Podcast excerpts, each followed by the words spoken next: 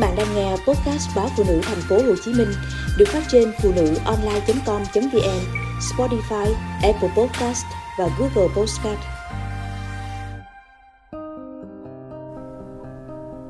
Người già cũng say sưa vuốt điện thoại. Chứng nghiện điện thoại sẽ không chừa một ai hay lứa tuổi nào, và một khi đã diễn ra thì sẽ vô cùng đáng lo. Mỗi lần về thăm nhà, tôi với mẹ lại có hàng tỷ chuyện để nói, từ vườn tược, ruộng nương đến chuyện giá cả, xăng dầu, đất đai tăng vọt, chuyện về bà con chòm xóm, sức khỏe bà tám xóm dưới, ông chính xóm trên. Có thể trò chuyện rôm rã một phần cũng vì lâu ngày gặp lại. Phần nữa, hai mẹ con tôi rất hợp gu khi trao đổi cùng nhau. Lần này tôi về, mẹ kể ở làng bữa nay người ta bán đất nhiều lắm. Đất được giá nên bán để xây nhà mới, to hơn, đẹp hơn. Mà lạ là chẳng ai xây nhà ba gian thông thoáng như hồi trước nữa. Ai cũng xây nhà ống, nhà hộp, chia mỗi người mỗi phòng, thật riêng tư, kín kẽ. Vậy bữa nay mấy nhà xóm giữa còn cãi nhau ồn ào như hồi xưa không mẹ? Tôi hỏi. Bữa nay chẳng ai cãi nhau nữa con ạ à, mà mọi người cũng ít yêu thương trò chuyện với nhau hơn. Mẹ thấy ai cũng bận xem điện thoại suốt đêm ngày. Hễ chồng giận vợ thì lặng lẽ rút vào phòng riêng cùng với chiếc điện thoại. Còn vợ giận chồng cũng thế. Mọi người lười tương tác, giao tiếp hàng ngày với nhau lắm. Chỉ có người trẻ mới thế thôi chứ mẹ? Không, theo như mẹ thấy thì càng lớn tuổi lại càng say sưa vuốt vuốt màn hình. Mẹ không dùng nên không biết có gì trên điện thoại mà hấp dẫn, thu hút mọi người đến thế.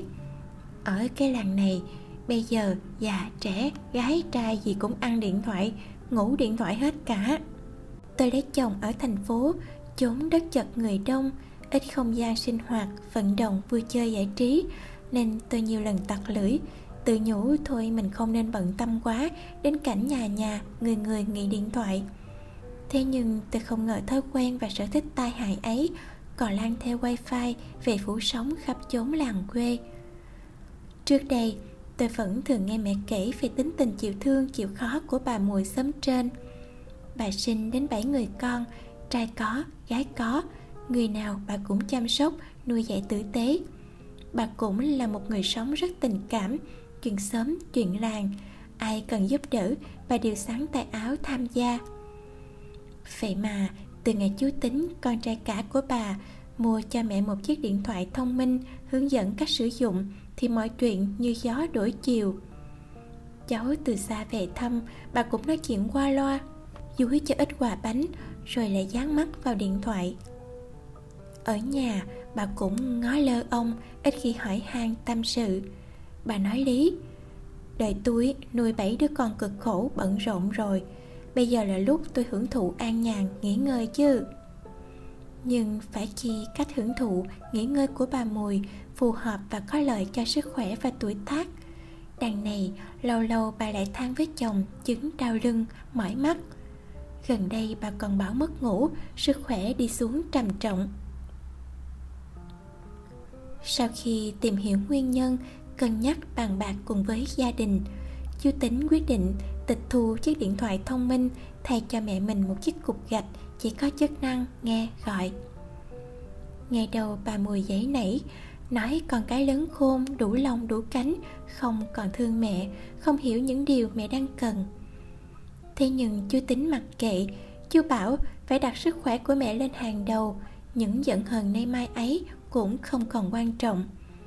Được dịp, mấy anh chị em còn lại trong gia đình cũng xúm vào, động viên bố dậy sớm, rủ mẹ đi bộ, tăng cường vận động, hít thở không khí làng quê trong lành. Câu chuyện về gia đình bà Mùi bị mẹ bỏ lỡ. Tôi không biết kết quả sau đó thế nào, chứng mất ngủ, đau lưng của bà Mùi có thuyên giảm hay không.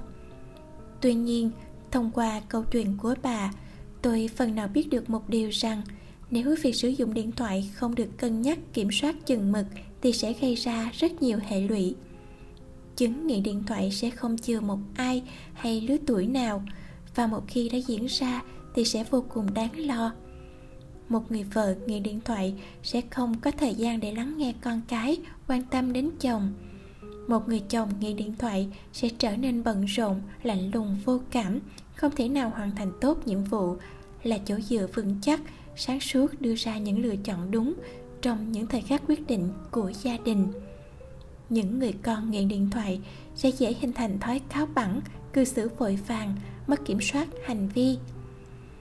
Mà cũng có thể mối nguy hại đến từ sử dụng điện thoại xuyên thời gian có lẽ ai cũng biết, người nào cũng có thể nhận ra, nhưng để điều chỉnh, thay đổi nó theo hướng phù hợp, tích cực thì không phải ai cũng kiên quyết hành động đến nơi đến chốn như chú Tính, con của bà Mùi.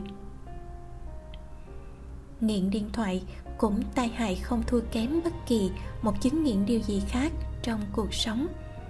Đừng để mất bò mới lo làm chuồng, hãy thay đổi và từ bỏ khi còn chưa muộn.